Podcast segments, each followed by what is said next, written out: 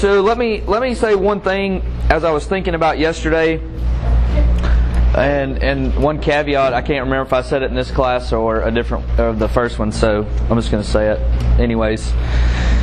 We were talking about the Holy Spirit and and I can't remember exactly what I said about the giving of the Holy Spirit, but the primary purpose that the Lord gives us the Holy Spirit is for fellowship with the Father. It is not the only reason that God gives us the Holy Spirit, okay? And I think I might have made it sound that way yesterday, but that is not what I meant for it to sound like. Often we think the Holy Spirit is there, it just teaches us, it just keeps us out of trouble, it convicts us of sin. It, do, it does do all those things, but the primary reason that the Lord gave you His Holy Spirit was so that you could experience the presence of the Father. So it's kind of like this. We're going to get on a bus tomorrow morning and drive a whopping 88 miles home. All right? I know some of you are jealous. And my kids and my wife will be waiting in the parking lot. And when I get off that bus, my kids are going to come running across the parking lot, regardless if there's cars coming or whatever. They're coming, okay? And they're going to hug me and kiss me and want me to hold them, even though they're big kids and I'm not very strong. And oh, it's just going to be glorious. And I'm going to get all my stuff and I'm putting it in the van. We're going to go home, and then they're just going to leave me, and they're going to go start playing their uh, 3DSs and Legos, and they won't care that I'm. That's it. That's how long it's going to last. Okay. But when they go to play, they're going to play with so much more. I'm about just lost it right there on the backpack. They're get, this way, don't bring backpacks in here, okay? For that very reason. They're going to they're going to play with freedom. They're going to play with joy because the presence of their dad, the proximity of their dad. Does that make sense? And then they'll be playing, and then somebody will start yelling, and I'll have to go in there, and there'll have to be some discipline. There'll have to be some guidance given. And that's one of the reasons I'm there, right? But the, the primary reason that my kids need a relationship with me is so they can crawl up in my lap and be loved on and experience the, the freedom and the joy of having dad around. Okay, that that's what the Holy Spirit's primary purpose is, right? That's it's to it's to put you into the arms of the Father. And if you did the devotion this morning, that's exactly what that devotion was about. That that that spirit, the Holy Spirit that the Lord gives us is the spirit that helps us cry Abba Father. Intimate fatherly relationship with God. And you can't have that kind of relationship apart from the work of the Holy Spirit. All right? Does the Holy Spirit do other things? Absolutely. He does a ton. But the primary reason is so you can sit in the arms of your Father. Okay? Just want to make that clear. I didn't, I didn't want to say that the Holy Spirit was only so you, I mean, He, he has many jobs and duties. Okay? So, day one, we were made to do what? I'm reviewing, by the way. I mean, again, don't say day one like he made light and darkness. Okay, we're not going over just what was created. Day one in here, we talked about we were made for what? That's what I heard. Okay. Glorify God and enjoy Him forever. Okay, good. Thank you. Good Presbyterian catechized child. All right. yes. We're, we, we're made to glorify the Lord, enjoy Him forever. And God calls us to be fruitful and multiply. And He calls us to never be the center of the universe. And that's exactly what Adam and Eve were tempted to do.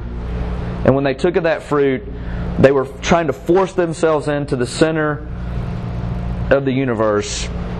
And it wrecked everything. And we talked about how pervasive just the, the marring of creation has been uh, as it pertains to selfishness, and that we all deal with it to some degree. That it's that it's could be a huge thing in our life or a little struggle in our life, but nobody really is absent from the presence of some selfishness in their lives. And so then yesterday we got to the good news how Christ frees us from that. He breaks that, that hold that selfishness has on us. And He makes us into new creations. He gives us a new heart, a new spirit. He models for us what selfless living looks like, and then He gives us the Holy Spirit so that we can continue to actually live selflessly. Okay? So, what does that look like? Because we want to leave here with some kind of mission. Like, if we're called to glorify God, wow, I just spit everywhere. Sorry. Be careful up here. These are my people, so they they they're okay. All right. Um, we're, we're called to glorify God and to make go and make disciples, right? So how do we do that? How do we do that um, in this life? How do we do that selflessly? Well, here's the answer. But when the Pharisees heard that he had silenced the Sadducees, they gathered together. One of them, a lawyer, asked him a question to test him Teacher, which is the great commandment in the law? And Jesus says to them, You shall love the Lord your God with all your heart, with all your soul, with all your mind. And then Jesus immediately tags this in as well. This is the great and first commandment, and the second is like it. You shall love your neighbor as yourself. On these two commandments depend all the law and the prophets. So Jesus says, God first, you second, and he never I mean other second, and he never mentions you. Now that doesn't mean that he's he doesn't care about you or you can just do whatever. All right. But I think that needs to be said. That when he says, here's everything that the prophets, the law, all my teaching, Jesus says, here, here's what you can boil it down to. Love God with everything you have. Love other people with everything you have. The end. You are valuable in the eyes of God. Jesus and the Father, God, they, they literally loved you to death. Jesus died so to show you the love of the Father. But life is not about us. It's about God and His purposes. So, first, our mission is to obey that first command. What do you think that means? What do you think it means to love the Lord your God with all your heart, mind, soul, and strength selflessly? That's not rhetorical, by the way. This is where you say things. And I'll tell you if you're right or wrong. I'm just kidding. We won't judge you. Judgment free zone. I am going to judge you if you don't say anything, though. Okay, so. Loving the church. Okay, loving the church. Good. That's a good one. To jump into service even when it scares you. Good. I like that. And have no other gods. No other gods. Yeah. Somebody in the last class said, yeah, to, to fight against making yourself an idol. I was like, man, okay, maybe you should teach the class. Um, yeah. All right, so so let me give you those are all good answers, and and look, I'm I'm going to scratch the surface here. There's, I mean, we could make a list of, I mean, it could just go on and on. All right, so I'm just going to give you some kind of big overarching principles, all of which I took from the Max Lucado book. All right, don't tell anybody. All right, I don't think that's on the book table. I suggest going behind their back and purchasing it off Amazon. Okay, but don't tell them. Don't tell them that because I don't want to get fired. All right. It was on the book table. Oh, score. Okay. All right. They're forgiven. All right. I absolve them of their sin. All right. All right. So all of these are taken out of that Lucado book. And so it, it, these are spoiler alert if you've purchased that and going to read it. When you are going to selflessly obey that first commandment, you're going to selflessly love God with all your heart, mind, soul, and strength. You need to think about your spiritual life as not being about you. And this is what I was trying to get out when we were talking about the Pharisees that a lot of times if you've grown up in the church and you have been good catechized Presbyterian, Children's, or Baptist, or whoever you, wherever you, your feet are planted. Okay. A lot of times we start making our church activities about us. Like we, we just want people to see what a good servant we are, what a good little Christian we are.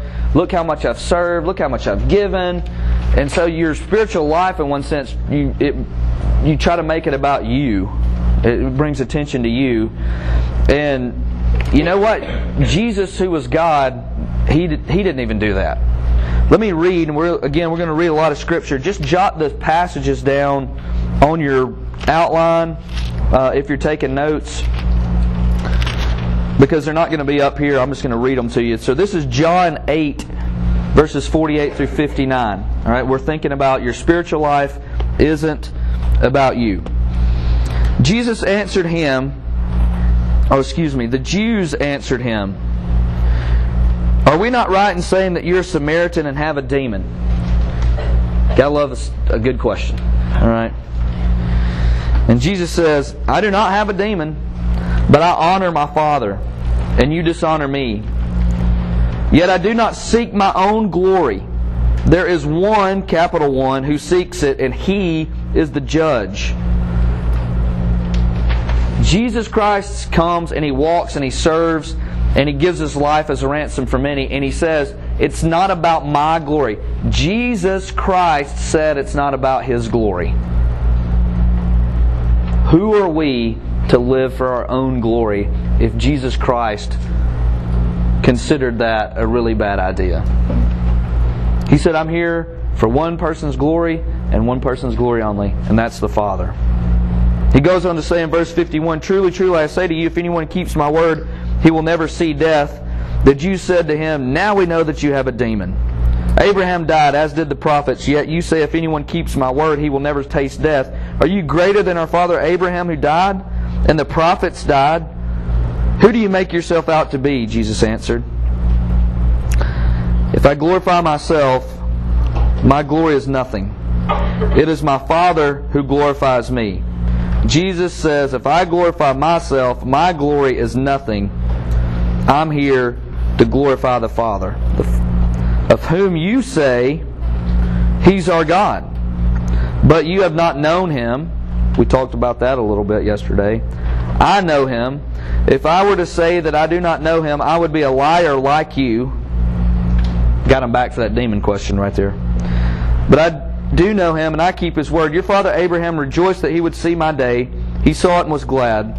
So the Jews said to him, You are not yet fifty years old, and you have seen Abraham? Jesus said to him, Truly, truly, I say to you, before Abraham was, I am. And so they responded so graciously in verse 59. So they picked up stones to throw at him. But Jesus hid himself and went out of the temple. That's the battle, right? When Jesus says, Hey, you can't live for your own glory, you got to live for the glory of the Father. You got a choice. You can pick up rocks and throw at Jesus. Okay? Or you can spend your life living selfishly and die and go to hell. That's it. That's your two options. When he says, Look, it's not about me, it's about my Father, and they say, Let's kill him.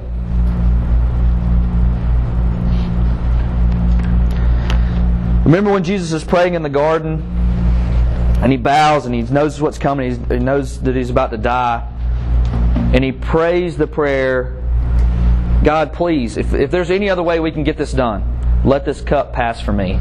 But he ends that prayer by saying what? Not my will, but yours. Okay? Not my will, but yours. Again, we see the lifelong purpose of Christ while on earth and forevermore is to glorify the Father.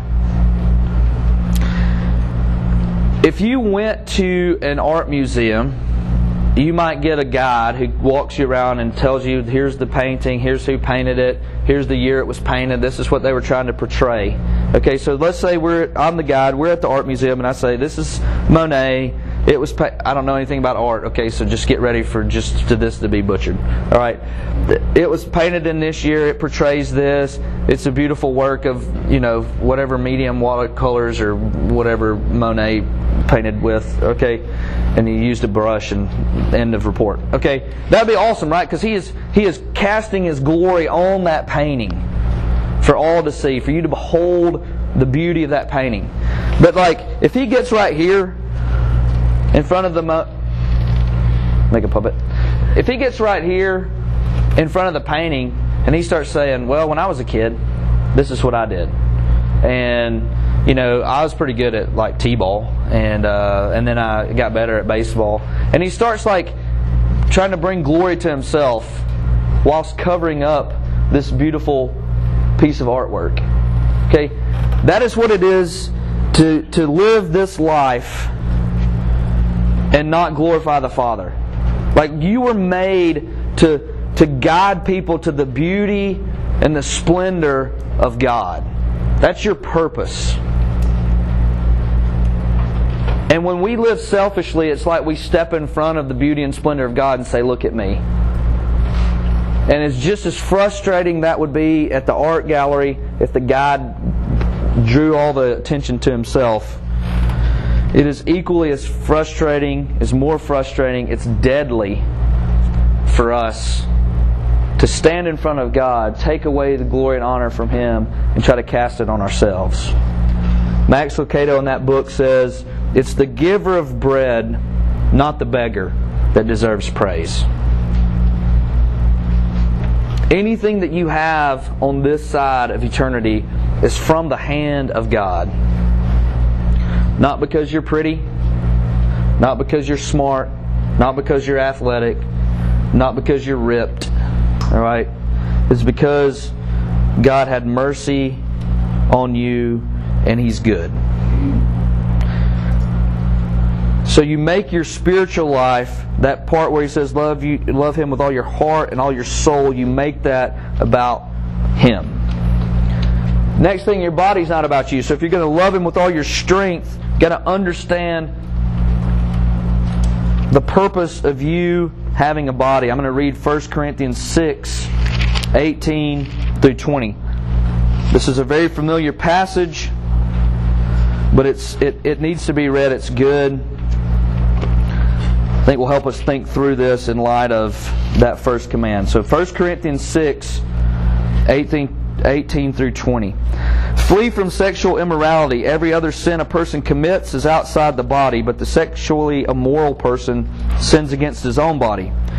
Or do you not know that your body is a temple of the Holy Spirit within you, whom you have from God? You are not your own, for you were bought with a price. So glorify God in your body. So, what Paul is saying here is that your body is not about you. And in our culture right now this is this is one of the great arguments for pro-choice. It's it's my body. I get to do what i want with my body. But that's not what the bible says. The bible says your body's been purchased. It was given to you as a gift. It's supposed to be there as a temple for the holy spirit and so, if we believe that, then we can't give ourselves to passions. We can't give ourselves to lusts of the flesh. We can't give ourselves over to sexual impurity. The other thing it, it means is you can't neglect your body. You've got to take good care of it. You've got to be wise, make wise decisions and exercise and rest and food and those sort of things. But here's the thing that I think. I mean, we we know those two things. Um, I think that's clear and is talked about a lot. What we don't talk about is your body is not yours to draw attention to yourself. And can I say something about, you know, you, you guys got all prettied up last night for the night out, right? And look, there's nothing wrong with dressing up and looking pretty, all right? I mean, I do it every day. Uh, but if your intention as you're getting ready is to put on clothes or to um, you know, do your hair and makeup a certain way, and you're like, man, everybody's going to be looking at me. I want everybody to look at me, see me, tell me how pretty I am. Then again, you're making your body all about you. And Paul says, it's not yours. It's not yours to draw attention to yourself. It's yours so that you cast glory and honor toward the Lord. You tracking with me? All right. I've now officially stepped on some toes. All right. I love you. Or I wouldn't tell you things like that. All right. So your body is not about you. Your suffering is not about you. And this one's hard, okay? Because some of you have really hard stuff in your life. You have gone through it. You are going through it. It's, it's on the horizon. Let me read you a passage in John. This is John chapter 9. I needed like 50 of those like little sticky things where you can just flip right to the chapter, but I like the awkwardness of trying to find it myself. All right. John 9, 1 through 7. And he as he passed by, he saw a blind man, this is talking about Jesus, and his disciples asked him, Rabbi, who sinned, this man or his parents, that he was born blind? Ah, the disciples. Jesus answered, It was not this man that sinned or his parents, but that the works of God might be displayed in him. In other words, Jesus saying, Look, it's, it's not necessarily a result of their particular sin. Although that person was a sinner, his parents were a sinner. But Jesus says, This suffering of this man exists so that I can be glorified. Max Lucado says, your pain has a purpose. Your problems, your struggles, your heartaches, and your hassles cooperate toward one end, and that end is God's glory. And that's really the only thing I think you can cling to in suffering that will help you get through it. Is that it's, it's all there to exalt Christ. And when Paul says all things are working together for good, that's what he's getting at. Okay, if you keep reading the next few verses, your good is not to make you feel better, to put a smile on your face, to make you comfortable, to give you peace.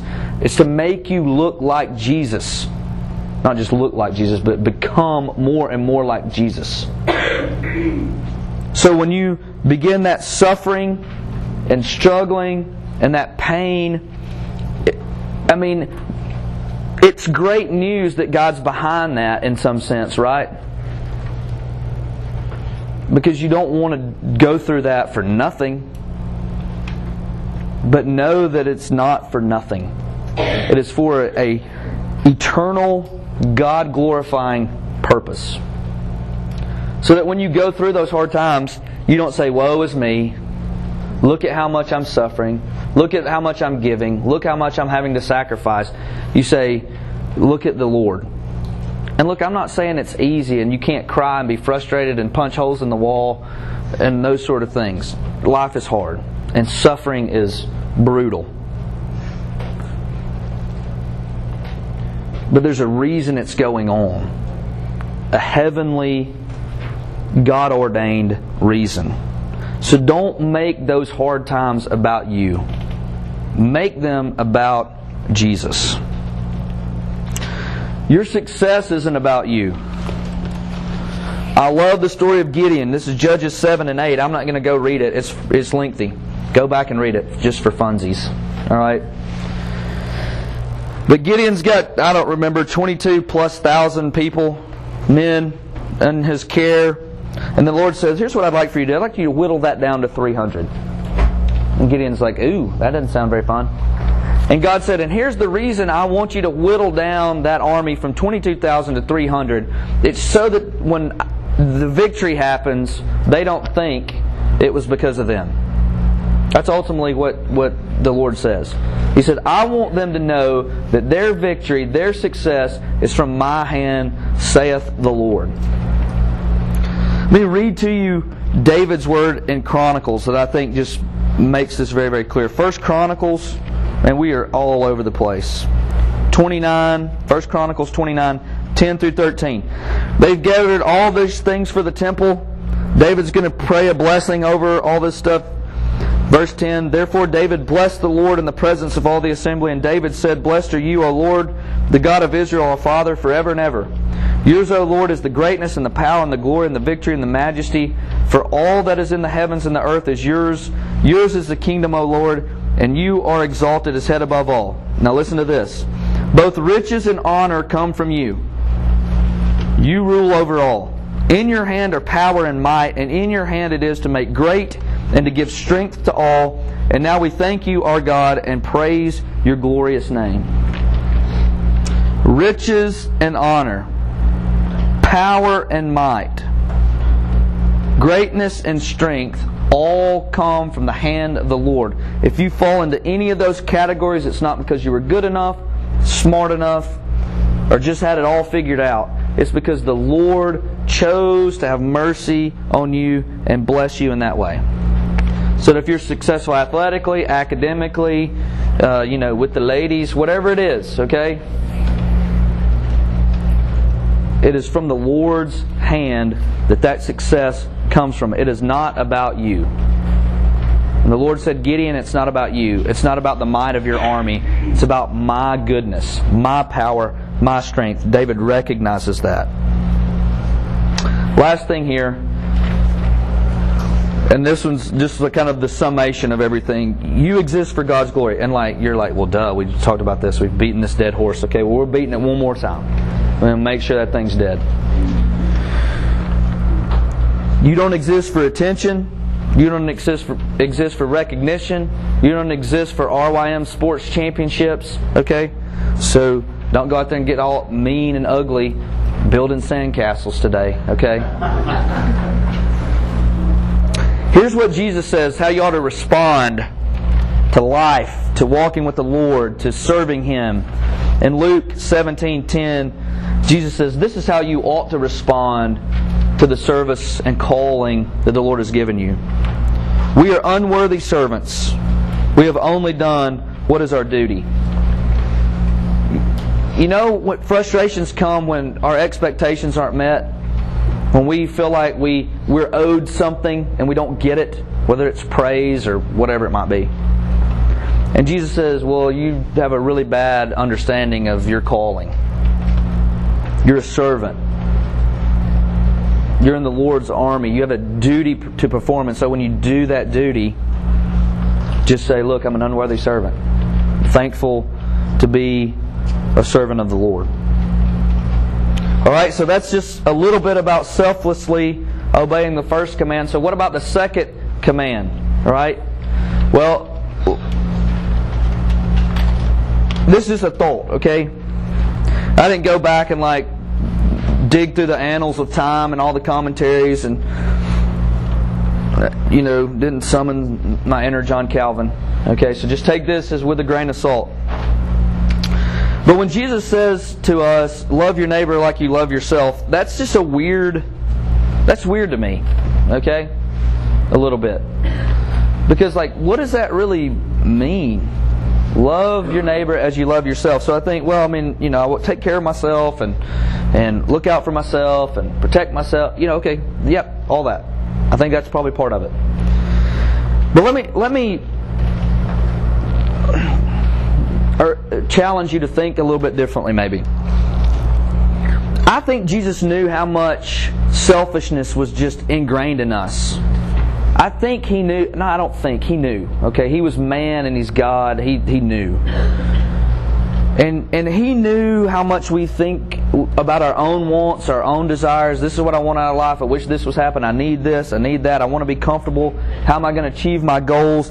How can I uh, get myself in the right group? How can I avoid, you know, people making fun of me? I want to try to be successful. And we just spend so much time and energy in our thought life on those questions about us, right?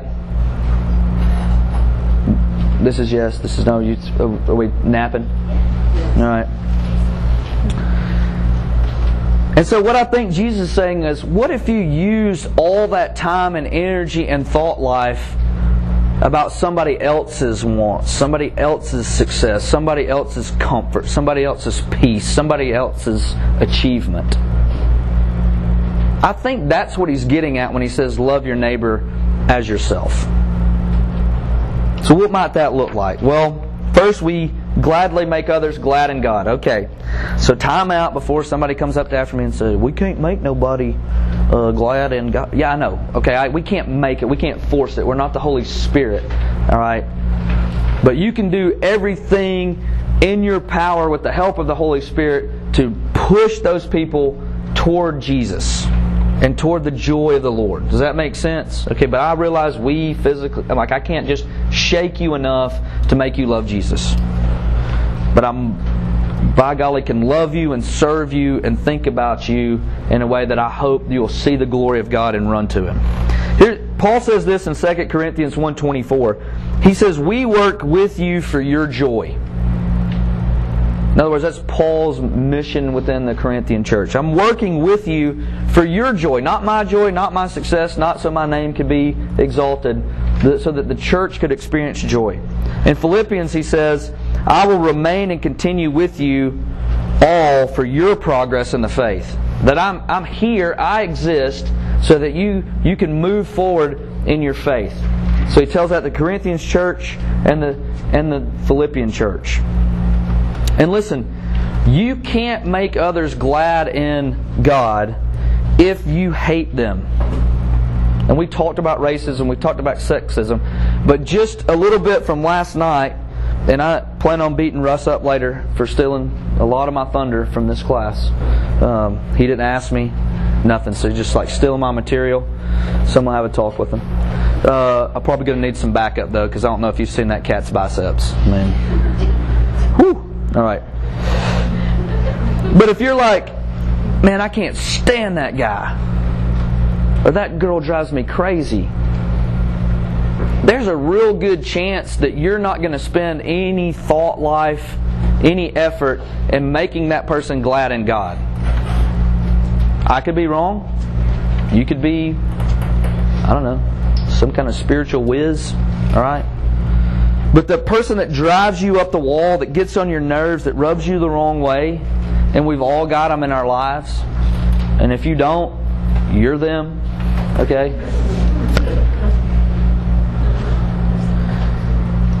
But if that's the way you think about somebody or some group of people, you will not sacrifice anything of yours for their good. You just won't do it.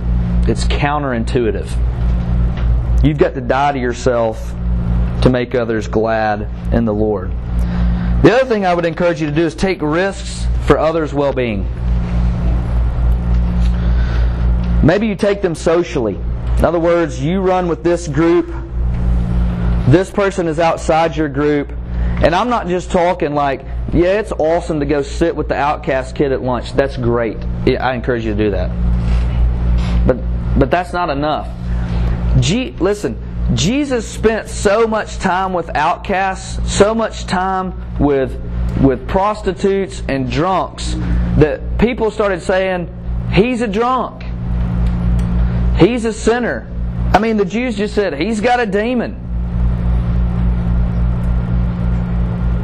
That doesn't come from sitting down and having one meal with the outcast kid. It comes from giving your life to the outcast kid. You tracking with me? I mean, you gotta you gotta be willing to give up something over here to make somebody happy in the Lord over here. You got to spend time with them. You got to have them over to your house. You got to give them to ride somewhere. You got to get them a milkshake. All right.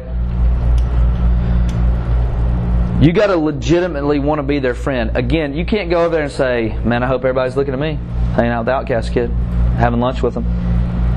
Every, man, people are going to pat me on the back. All right. You're blowing it. You're blowing it if you do that. And listen, we're going to blow it, okay? That's the great thing. Remember, you're in the arms of the Father. So you can safely struggle. That's the awesome thing about being His kid.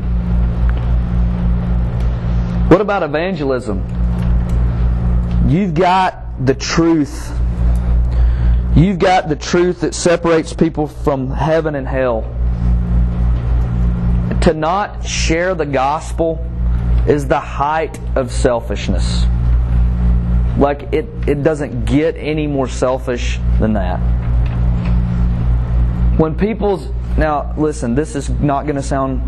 I, am not going to say that. It, this is going to sound reformed. I, this is how. This is as reformed as reformers get. Their eternity hangs in the balance. And you withhold the, the, the information that will either push them toward Christ or push them into hell. And you just walk. And let me tell you, I've failed so many times in sharing my faith. I chickened out. I worried about my own comfort. I worried about they were going to reject me, make fun of me. I wasn't going to be cool anymore. I might not get to hang out with them anymore. That was selfishness.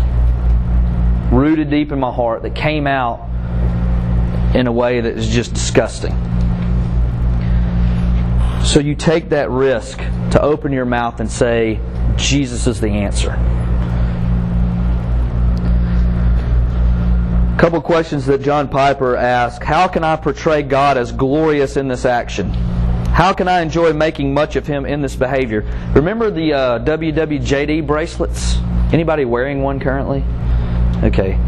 Because, you know, they were kind of like, these are not cool anymore. Right? First, they were like, we all got to have them. WWJD, man. If you weren't wearing one, probably didn't even know who Jesus was. Right? Certainly weren't like doing anything for the kingdom if you didn't have one. Okay. And look, you know, maybe the bra- bracelets were a little, you know, goofy. But the, the heart of that question is not goofy. Like, you, you've taken a bazillion notes, you, you're not going to remember everything. Like, every situation, every, every comment that you're about to say, every action you're about to perform, I mean, just run that one through through the filter. You know, is this what Jesus would be doing? Is this how he'd act? Is this what he would say? Is this how he would respond? This Is what he would watch, listen to? It's a good question. Bring back the bracelets for crying out loud. All right? They were good. The other thing we got to do is use our resources to bless someone, not to make a name for ourselves. And I realize you're teenagers. Probably nobody's working nine to five, pulling in six figures. So you're like, well, I mean, I'm not giving a lot to missions or, you know, to the poor, or the homeless. But let me tell you how, how I see this. I've spent 17 years with students. I know. You were like, dang, I thought he was like 20. All right? Well, I'm not. All right? I'm older than 20. 17 years since I graduated college that I've spent with students, either high school or college. And I, I've seen more uh, hurt caused over the people who have making fun of the people who have not. And just over the dumb look, look at this. This is my iPhone. Okay, it's an iPhone something. All right, minus twelve, I think. Um, I don't know. The screen cover's nasty. The thing, it's it's hideous. Okay, and um, but a lot of times, what I see is like somebody have like the, the newest phone, and they're like, "Can't believe you still got that iPhone 7s or whatever." I don't even know what the numbers or the S means. Okay, and it's it's just like a gut punch to that person. And then to try to come back and talk to him about Jesus, I mean, come on. They're gonna be like, oh, this, yeah, like I'm gonna listen to this guy who's making fun of my phone, or or I mean, it's just like, you know, can't believe you're wearing those shoes, man. And I mean, it's just the dumbest thing. But it does so much harm. And you might be like, well, they're snowflakes. They're snowflakes. They just need to toughen up. All right? I mean, you think that's, again, is that how Jesus is going to respond?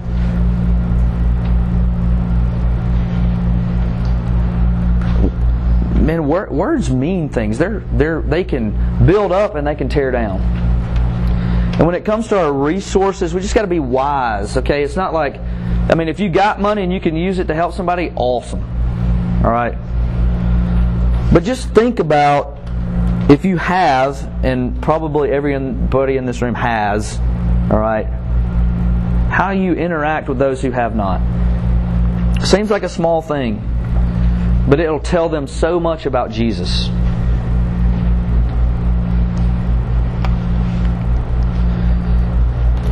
This one's kind of really related. Do you value mercy and love toward others over judgmentalism and put down? Holy smokes, what time's this thing supposed to be over?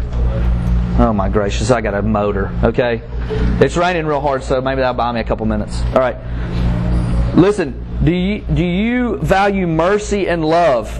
Because, again, 17 years of uh, ministry, and I'm counting the years that I was in the classroom, this is as much ministry as what I'm doing right now.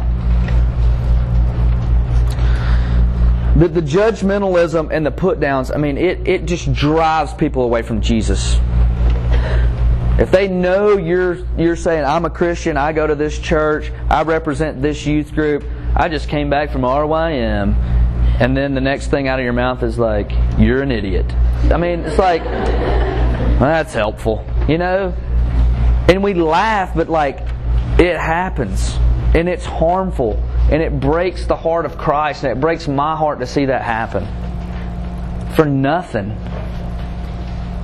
For nothing. Well, don't look at that yet.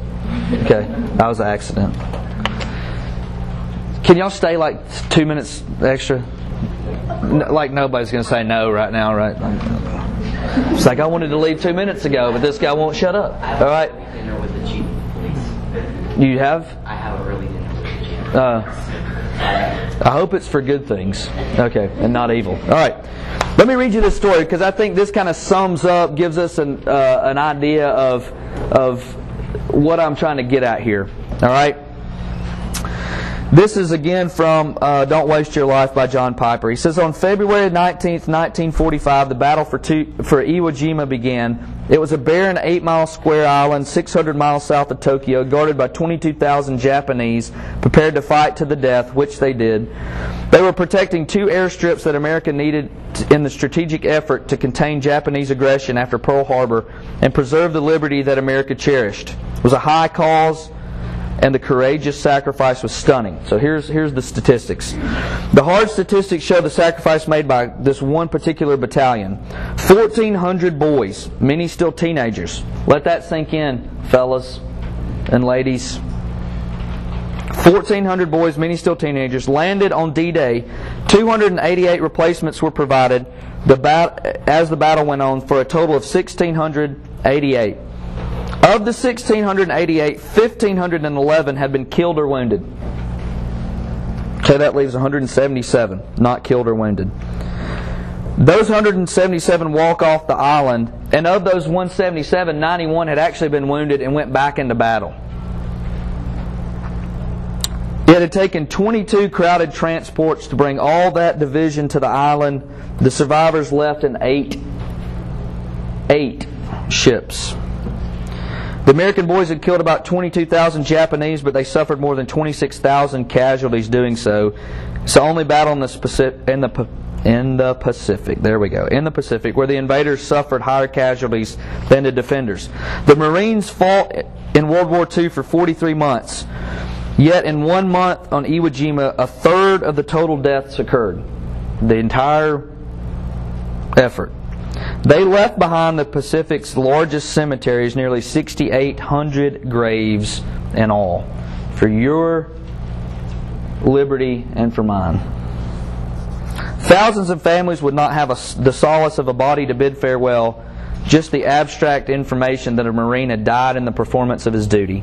Was buried in a plot, aligned in a row with a number on a grave. Mike lay in plot 3, row 5, grave 694. Harlan in plot 4, row 6, grave 912.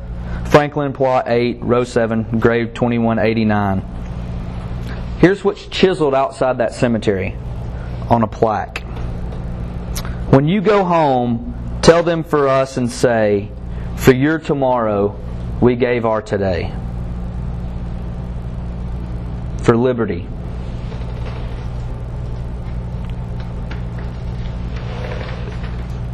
Can we say that about our lives as it relates to the lost? the outcast, the hurting, the broken? Will you give today for their tomorrow of joy in Christ? It's sobering. Here's what this boils down to. John 12, 24. Truly, truly, I say to you, unless a grain of wheat falls into the earth and dies, it remains alone. But if it dies, it bears much fruit. Guys, we're all going to die. How's that for a pick me up on a rainy Friday? We're all going to die. But how you die makes all the difference in the world. Will you live and die as a selfish person, bringing glory and honor to yourself only? Or will you be, like Jesus says, a, a, a grain of wheat that'll fall so that and die so that much fruit will be bared? I'll leave you with this story. So close. All right. It's medieval times. It's a small European village, and there's a priest there who begins to walk through the village and say, "Come to church tonight. We got it's a it's going to be a great service. We're going to get this special sermon on Jesus. Come, make sure you're there on time." And he goes through the entire village, proclaiming, you know, the, the, about this service, and so people start showing up. They get there, they notice the church is pitch black dark. And so they kind of fumble their way in and sit in the pews, and they're like, ah, maybe, you know, the priest is running late. We'll wait on him for a few. And they wait and they wait, and no lights. It's dark, getting kind of creepy. And then in a minute, they see the, the priest kind of come stumbling in. He's making his way through the church. He gets to the center aisle and he starts walking toward the pulpit. Behind the pulpit hangs this big crucifix, cross with, with the crucified Jesus on it and he lights one single candle.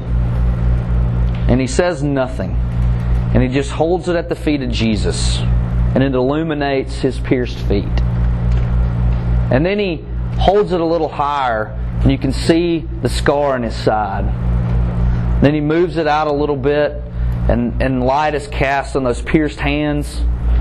And then he reaches as far up as he can and he shows the face of Jesus hanging there on the cross.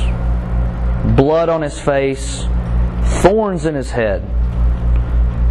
And he just pulls the candle out, down, and blows it out, and just walks out of the church.